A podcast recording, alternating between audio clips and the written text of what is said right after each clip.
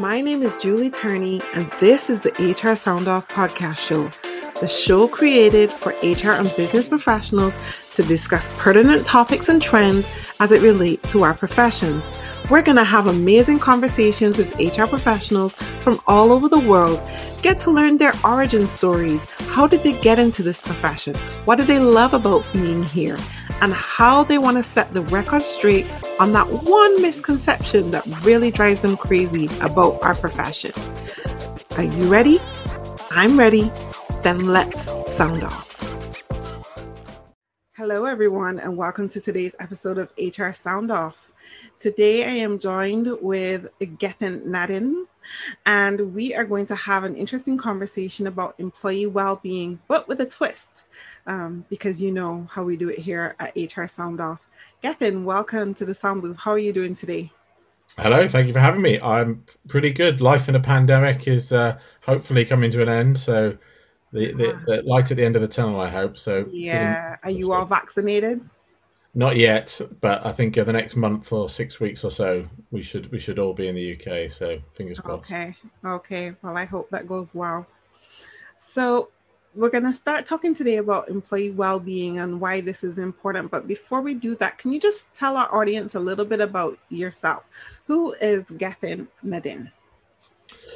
Oh, big question. Um, so if right the way back to when I was a kind of a kid, uh, I, I, was all about art. So wanted to go to art college, uh, studied art history in school. Um, when I when I reached about fourteen years old, I wanted to be an animator, and so that was what I was going to do in my life was to uh, do clay models, you know, Wallace and Gromit and things like that. So that was going to be like more. Exactly. Sorry, yeah. Dating so, myself here. So um, so yeah, so did my work experience with a couple of animation companies. Worked with um, Nick Park and Aardman Animations and uh, a few others, and so that was that was going to be my life. And um, it didn't quite turn out that way, and I ended up studying psychology at university.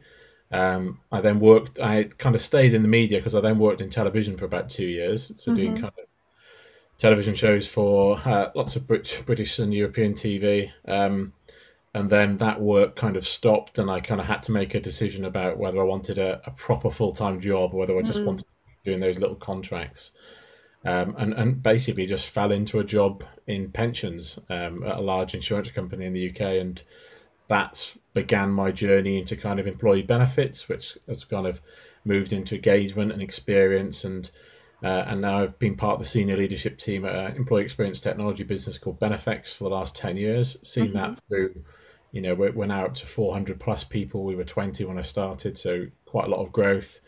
Um, my kind of shares and stuff all paid out many years ago. So, um, yeah, so that's kind of where we are now. So most of my time is spent advising pretty large global employers on how to make better employee experiences and, and better employee well-being strategies at work. And, and clearly, during the pandemic, yeah, it's been a really busy time for me as employers around the world just realised, oh, actually, we do need to do something about people who are anxious and depressed and worried and concerned mm-hmm. on such a large scale. So it's been probably, I would say, the busiest time in my professional life uh, to date, which is which is good. At least there's there's some good amongst all of this. But yeah. so that's it. That in a nutshell, that's that's who I am. that's who you are. And we are so grateful that you are here and a part of this community, um, helping organizations to do better and be better. So you mentioned the pandemic. Um, it's been a great time of uncertainty, but it's also been a great time of stress and worry for a lot of people.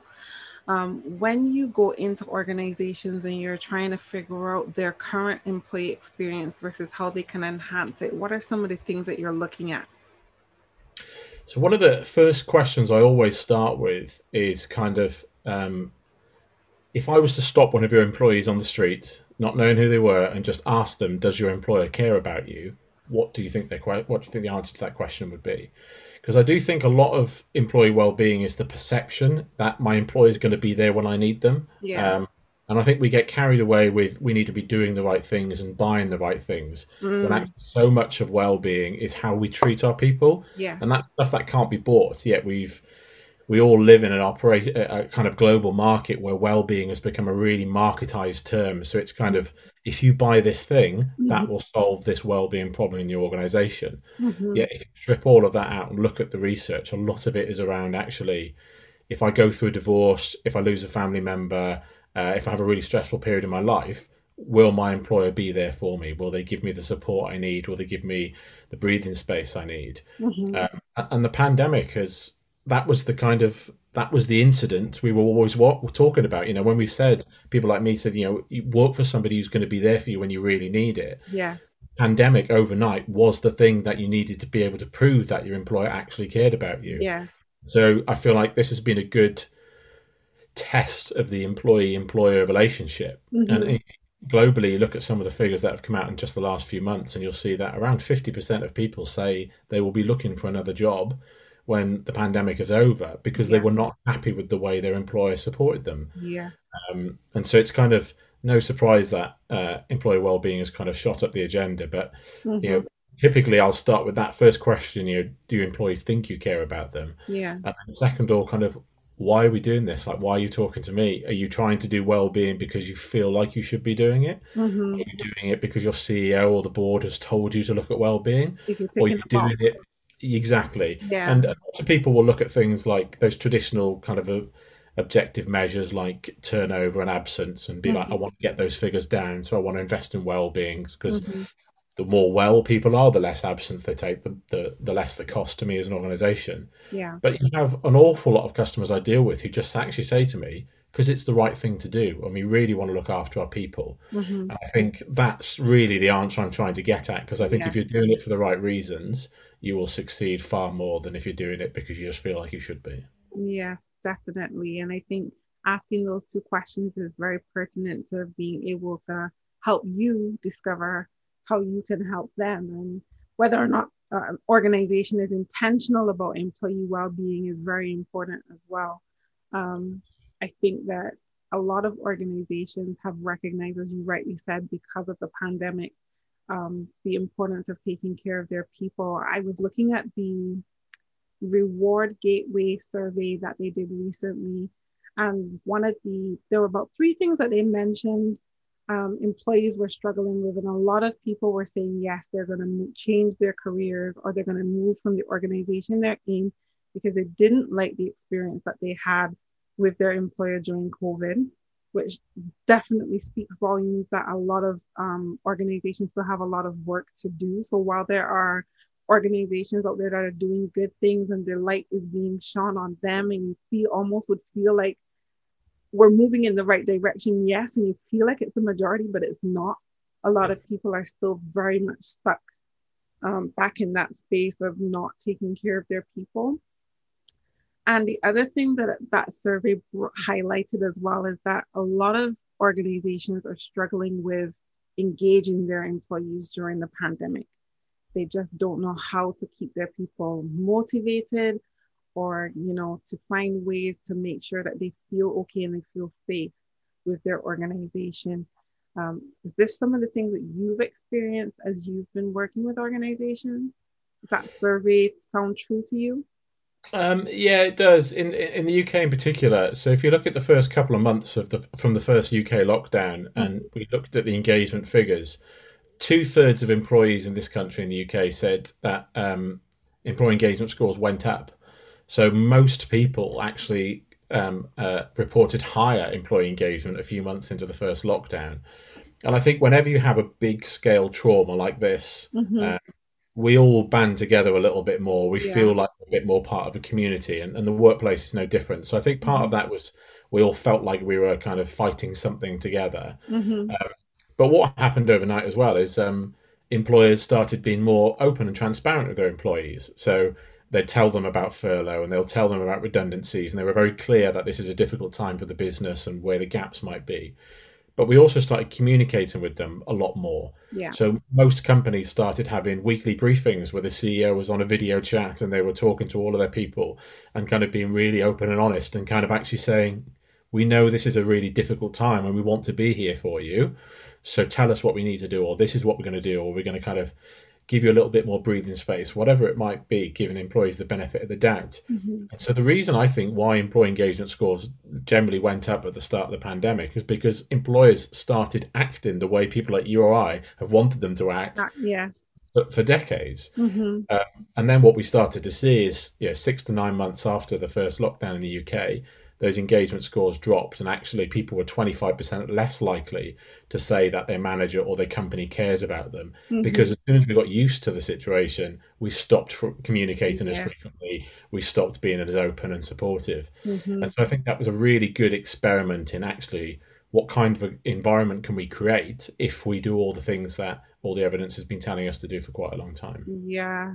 So it's almost as if it we went through a honeymoon phase where we were getting them to do what we wanted them to do. Then our honeymoon phase was over, and then they they reverted back to their natural selves. And um, one of the things that I also that really stuck with me, um, based on the experience that I had as well, um, part part of the way through um, the first lockdown, um, my organization very supportive but then at some point, when we started to think about people returning to work, there was word up the pipeline, you know, higher up um, in terms of getting people back into the office. COVID isn't real. Right, we are yeah. hearing leaders say COVID isn't real, or, oh, you know, people are being paranoid. And then at one point, I was hearing, you know, well, maybe HR is putting it in people's minds okay. that COVID is the, is this serious thing that is gonna should stop them from wanting to feel safe in the office. Just let's get people back in the office. Um, and I think a lot of my, a, a lot of us in HR experienced that, um, where people were saying those kind of things to us, or we were hearing those kind of things from up the pipeline coming down as we were trying to do our best to figure out the well-being of our people. And though you talk about trauma, COVID 19 is a, was, is still a traumatic event that we are going through. And we focus a lot on the employees and their well being. But we've gone through this in a whole different way as HR professionals. We're on the front line of every organization, just, just like frontline workers. We are frontline workers of the organization. We're the gatekeepers. What, what would you say at this point in terms of how HR should be striving to take care of themselves um, at this time? Yeah, so I think you're right. So this is we are tech, this is mass trauma. You're absolutely right that we're going through, and um, the, the, mental health impact on employees and, and all of us in society uh, right across the world is going to be quite significant for quite some time. So this is a pivotal moment, I think, in the collective mental health of the world. And I think in years to come, we will start to find out more about how it affected us, and we'll start to see kind of more and more people going for, for, for professional help over the next kind of three to five years. And we know already when we look at um, countries that have had lockdowns previously, so parts of Asia in 2003 because of the SARS and MERS mm-hmm. epidemics, we know that locking people down and keeping them away from family and friends and disrupting their lives has an impact on their mental health. Mm-hmm. We know from the evidence that's emerging that just can contracting the virus itself, even if you recovered fully from it and you didn't even go to the hospital for it, is having an impact on your ability to develop a mental health uh, issue in the future. And so, this kind of mass trauma we're going through, we have evidence of what the impact is going to be for some time to come. And we can also look at other traumatic events like Hurricane Katrina in the US, mm-hmm. uh, the September 11 bombing of the Twin Towers, mm-hmm. um, the, the Chernobyl incident in kind of Eastern Europe. Um, you know, 25 years after some of those events and five years after those events, society was still reeling from the mental health impact. And when you look at the people that were impacted most, exactly as you've said, the people who were dealing with the front line or had to deal with in, uh, part of the recovery or were dealing with a, an increased amount of kind of stress mm-hmm. way and above what the general public was. And I think when you look at HR people, they've had to deal with, you know, just in the UK, for example, really, really kind of sketchy and fast changing rules around kind of what you could and couldn't do. Yep. People have had to get used to really rapid payroll changes because Mm-hmm. you know, we've never really had furlough in the Yep. UK before, and all of a sudden you had furlough to deal with. Mm-hmm. And so you had HR reward and payroll people who were on a Sunday night watching the Prime Minister in the UK give an announcement and then clambering around trying to translate that into something the next day. And I Mhm. think you're really right with what you say as well about some organizations have had people that have believed it's a hoax and have and have been spreading rumors and false information about the coronavirus. Mm-hmm. So HR has had to become this source of truth as well. So I've seen with all of our customers, the HR and reward teams have been having to go and read the World Health Organization website, the Yeah. government website, all these different professional websites to be able to create this kind of what is our view as a company and how are we going to get that truth out to our people and make sure that all of our people have the same story. You know, they, Mhm. they hear all from those kind of verified sources. Mm-hmm. And so I think it's been a hugely stressful time for HR. And I think you're right. I think it's difficult for any of us that have been in a, a really stressful time. We sometimes don't realize it when we're in it. But when this is over and people are vaccinated against it and we learn to live with coronavirus in the same way that we do many other kind of uh, Mhm. diseases and viruses, we will look back and we will kind of almost go into this th- bit of shock, I think, and kind of think, oh shit, that was that was really difficult. Maybe I really did struggle more than I thought. Mm-hmm. Um, and I think it's been really, really difficult for HR people because when you're in it, you can't, you haven't been able to stop to take a breath for No. 12 months now. There's Exactly. always been a change in a rule Yeah. or a new variant or a vaccination rollout. There's something changing all the time. Yes. Um, and I've lost count of the amount of people that have told me that the pressure they're getting from their employees, where you have a small subset of the office that just desperately want to get back to the workplace. Mm-hmm. So they're asking HR all the time, can we go back? Can we go back? yeah. Boris Johnson's now said the 21st of June. Does that mean I can come back to the office on the 21st of June? Mm-hmm. Obviously, the HR team are kind of like, well, no, because I've got to think about the safety of everybody. So I've got to balance the anxiety of the people that don't want to come back to the office, Mm-hmm. anxiety of the people that want to come back to the office, Mm-hmm. trying to decide as an organization what do we think is the best thing to do for us and not just um, the people that work with us, but our society. Because if you're a big employer in a small area, Mm-hmm. by opening your doors again, you're going to allow people to get on trains and buses, and Exactly. you don't want to exactly. So there's huge, huge amount of moving parts that I think most employees don't understand that HR have had to deal with. Mm-hmm. So I completely take your point that it's been really, really difficult. And I know you've tweeted a lot about this, but I haven't seen many people talking about we've got to look after ourselves because Yep. You can't help your business go into recovery if you're not in a good place yourself. No, we definitely cannot. We cannot fix policies. We can't fix strategies or create strategies if we have not fixed ourselves. And that's something that's really key to how we are successful as HR professionals. But I'm so glad that you highlighted all of the moving parts because I think a lot of people don't recognize it, just think it's something as simple as saying, okay, you can go back to work, or okay, we can just add this to our payroll or we can add this to our benefit. We have to figure all of those things out. And I think in the Caribbean, we had a lot of the same experiences that you mentioned in the UK with government making all of these changes and, you know, extending um, unemployment for particular periods of time and extended the time that you could keep a person um, unemployed before you had to make them redundant. And these were all new things that were being thrown at us. And we had our social partnerships working very hard to figure these things out. And I think the same experiences happened in the US when I started to look at the different legislations and how they were changing every second. And for every state, it's different Yeah. for every state. So just imagining how HR professionals were processing and still are processing all of that um, Yeah. in order to be able to assist and engage their people is just like a complete mind blowing thing to me that we haven't heard of. And maybe it's just that we haven't heard because I'm sounding the alarm on Twitter and on LinkedIn. I'm sounding the alarm. We need, we need, we're not, you know, we're doing all of this, but we need help. We're struggling too. And we're employees also. Um, but we're employees supporting an entire organization from left, from right, from up, from down. And it's not an easy thing to do and still manage our homes. Yeah. So, and our family life, it's not, it's not easy. Not easy. I'm Yeah, sure I think- you would agree.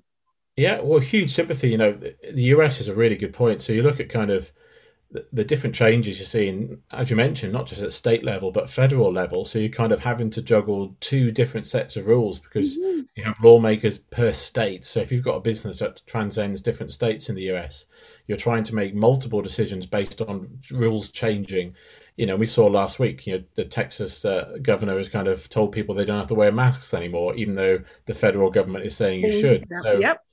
You've got a huge amount to deal with there if you have a presence in, in Texas and, and, Mhm. and employees that cross over borders and rules changing from one state to another. Yep. But even in the UK, we've had it. You know, we've we're the United Kingdom, but we exist of kind of uh, four countries together, Mhm. and you know, each one of those countries has been making their own rules, and so. You know, uh, most of my work traditionally is done in England, in London, and I live in Wales, and so Wales has been adopting different rules around um, uh, when you can go back to work and things like that, when kids go back to school. Mhm. And so, even just at UK level, HR teams have had to keep an eye on every update from every leader of every country every week, and then translate that into because obviously most businesses probably want to make a universal rule or a universal guideline. So Yeah. you have to take all that information in.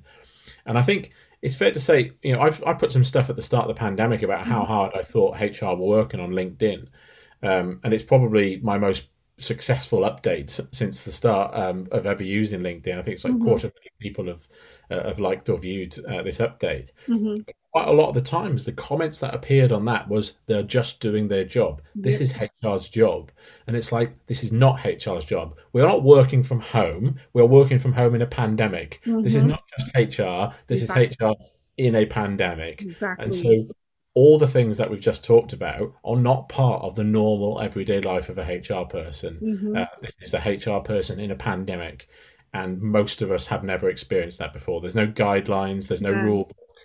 yeah. Uh, the next time one comes along, maybe a bit easier for us to deal with, but this is the first time we've had this global pandemic that, you know, so HR team are not doing an everyday job, but they're doing No. a very, very, like you say, critical and, and unusual job, which Yeah. has never existed for them before. And, and you know, like I say, a huge amount of sympathy for people who are, uh, exactly as you said, you know, juggling being a human at the moment as well as being HR at the moment. Exactly. Thank you so much for that. You know, we could talk about this all day long. We really, really could. Um, but I, I want to just get some um, fi- final thoughts from on this topic in terms of, okay, so in terms of business continuity, we've always created business continuity plans that entailed if something happened like a, crisis or, you know, like a pandemic now, um, this is how we carry on business if we cannot operate one way or the other. But do you think, I don't think I've ever seen a business continuity plan that factored in wellness. Is this something that you think organizations to start to look at? And what should that kind of look like as you document it? Yeah, I, think really good question. I think a, a um, really important point for people to take note of is that, you know, I certainly know from all the customers that I deal with, the ones that had already adopted well-being, the ones that had already seen well-being, uh, employee well-being as a responsibility of the employer, Mhm. weathered this storm better than those that didn't. Because what happened is it doesn't didn't matter that everyone was suddenly working from home or in different locations overnight. It didn't matter so much that people were more stressed or more anxious than they had been in the past. Because they had a really well trodden path on if you are struggling in your life, this is the support we have available Yeah. and this is what we're going to be able to give you as a customer. So, you know, for all the customers we know that ran a kind of well-being hub that had links to employee assistance programs, that had free counselling, that had all this education about, you know, if you're experiencing insomnia, this is some, you know, how you can get to sleep, Yep. the importance of going out and taking walks, and and, and all that self-care kind of health literacy. Mhm. The, the organisations that had all that stuff available, as soon as everyone was kind of like, ah, what do I do? Yeah. It's like go to the place you always go. Mhm. It doesn't matter that what was causing your anxiety was a pandemic. It could have been previously a divorce, or you could have just been stressed, or it could have been money worrying you. Mhm. You had this process where you said to employees, "We care about you. We Mhm. want you to be open. We want you to bring your truth to work, which means we want you to tell us if you're struggling. Yeah. And as soon as you are truthful and honest with us, we have all these different routes of support." Mhm. So those companies I see that had all that stuff already weathered the lockdown uh, and the pandemic so far really, really well because people already felt like they were working for a business that cared about them. Mm-hmm. So that question I said at the start about do you care about me? Yeah. Those organizations where people really felt like that were really primed to kind of go to their employer and say, do you know what? I, feel, I, I trust you to get Mhm. my back. I trust that you're going to do the right thing Yeah. through the pandemic. And, you know, some of those companies I saw their CEOs kind of welling up and crying in their first company updates and saying, We've always wanted to put our people first, and that's not changed. And we worry about you and we care about you, and you want you to come to us and speak to your manager. And these companies that have said, it doesn't matter if you're having to homeschool your kids, if you want to work a couple of hours in the evening, let's facilitate that. And if your team members can join a call at eight o'clock and you know just so you can school your kids in the middle of the day, let's do that. And if Right. we need to adjust your hours because you've got all this extra responsibility to deal with, let's do that. So Yeah. Those companies that had that whole kind of culture's care and had really mm. thought about the whole way they design the employee experience around the employee and their needs were set up for that. And I think if any of those companies, which and there's an awful lot of them around the world that have now done all of these things and bought mm. these new products and offered this new support because of the pandemic, when this is over, don't let that stuff gather dust. Don't put it away. Keep it going because it doesn't matter mm. that it was a pandemic.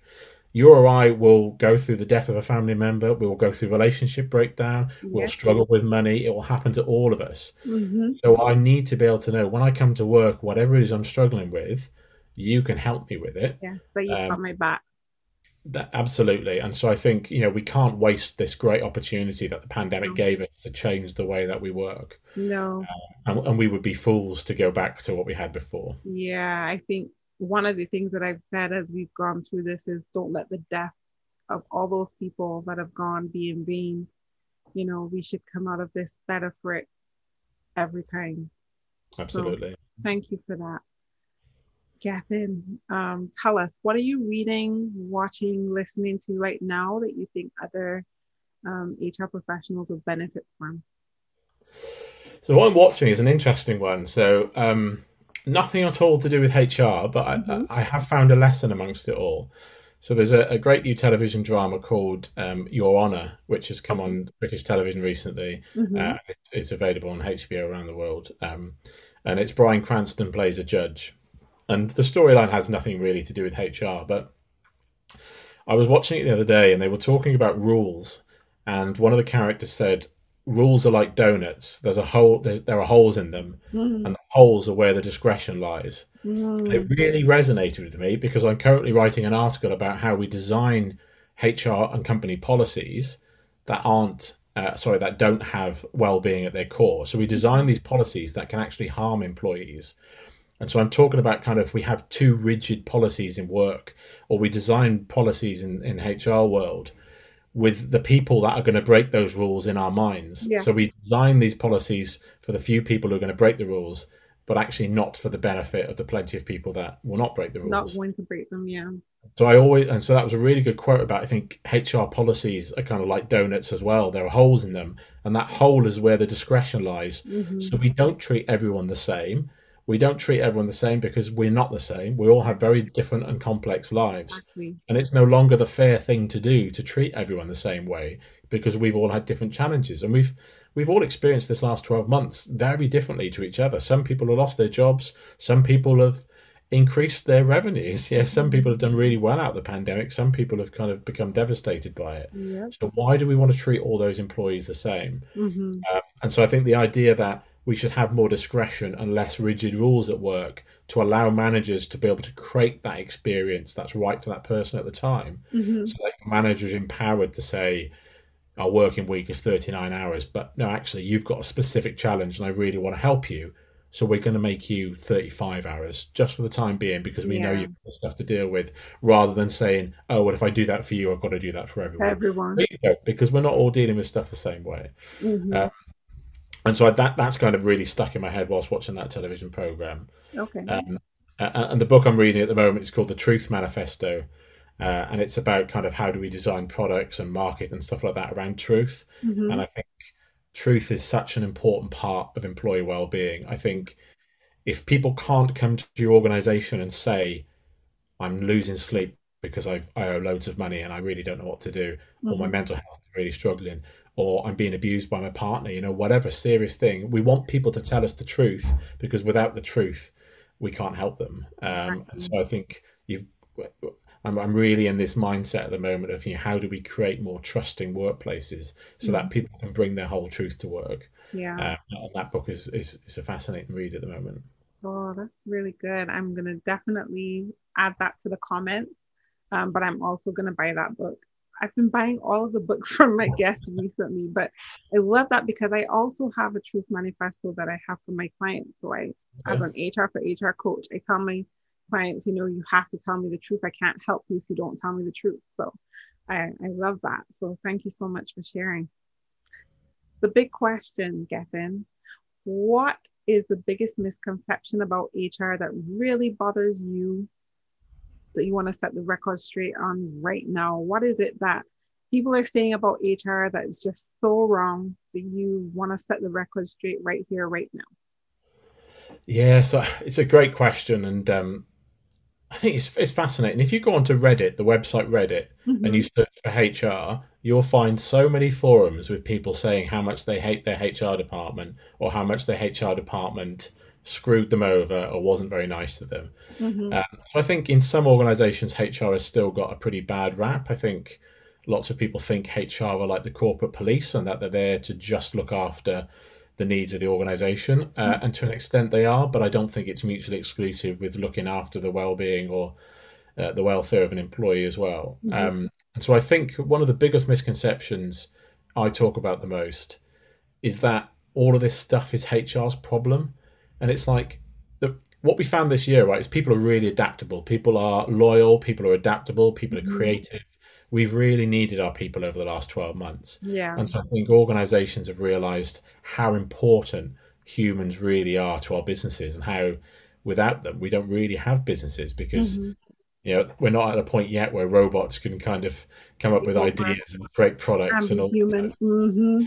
And so we really, yeah, we really valued that actually having humans got us through this pandemic better than if organizations had been set up. Yeah, I think we've actually proved that mm-hmm. uh, having employees is a really, really important part of uh, of our business. And so I think we've also realized as well that when employee well-being is high, for example, it, why should it just be HR's job to get employee well-being better when the benefits of having really well and happy employees is that they will deliver better customer service yeah. and they will have we'll have more loyal customers mm-hmm. so actually employee well-being becomes everybody's responsibility and mm-hmm. the employee experience is everybody's responsibility Absolutely. so hr might define the strategy but lots of people will feed into that they might control the run out of that but it's everybody's responsibility exactly. if you want good customer service mm-hmm. and customer loyalty teams and customer experience teams need to be working with hr to create policies that allow employees to bring their personality to work and to be happy and to be well and deliver that great service. And I think there's organizations that see that employee experience as the responsibility of all these different stakeholders, not just HR. Yeah. That will be successful in the future. Mm-hmm. I could not agree with you more. You're preaching to the choir over here for sure. Um, that's something that definitely needs to be improved on, and I, I, I hope that we are making the right inroads to see to see that happen. I think so. So tell us what's next for Gethin Nadin. Oh, big question. So we'll get we'll get through the pandemic first. Yeah. of we'll do make that. Sure, make sure that gets out the way. Um, I've been thinking about a second book, so uh, I've been thinking about uh, the, the, topics for that. It's been a couple of years since my last book was out, so yeah. So tell us a little bit about your first book. Sorry. Um, so it's called uh, A World of Good Lessons from Around the World and Improving the Employee Experience. And it's driven on, uh, based on the idea that lots of these really kind of progressive businesses like Google and Microsoft and Apple talk about this way to treat employees that seems really kind of forward thinking. Mm-hmm. Actually, so much of this stuff has got its traces in many, many cultures around the world, but yeah. also going back hundreds of years. So I wanted to surface all of the research I could find to basically talk about how actually you didn't need to have millions and millions of dollars in a budget and be experimental like Google. Mm-hmm. You can look back to England 200 years ago or parts of uh, uh, Northern Europe uh, 50 years ago, um, parts of Africa, you know, three, four, five hundred years ago. Mm-hmm. The different things are all around the world that these communities and indigenous groups have been doing for such a long time that we can learn from that will create great experiences at work. Yeah and it gets down to this real point of putting the employee at the center of the business mm-hmm. and making sure that as long as we get them to be happy and they've got everything they need they will deliver everything we need them to for the organization. Yeah. so that's kind of the theme of the book. And it and unlike most hr books it reads less like a textbook and more like a novel. Right. So it kind of it flows a little bit more like a story. Um, okay so uh, hopefully that was making it a little bit more interesting than most certainly HR books that I've read. I, I hope so. I'm looking forward to reading that. So you're looking to create a second book. Yes. Um, and then, you know, Benefex is going through some huge growth as well. So supporting that as well. Um, and I think just trying now to use the platform I've got to kind of really make a difference uh, mm-hmm. uh, around the world. I'm lucky that we've got so many very big brands working with us that I get exposure to working with those companies. Right. Um, and I think I've realised as well that lots of HR people are juggling so much that there's a lot of things that I can do for them. So mm-hmm.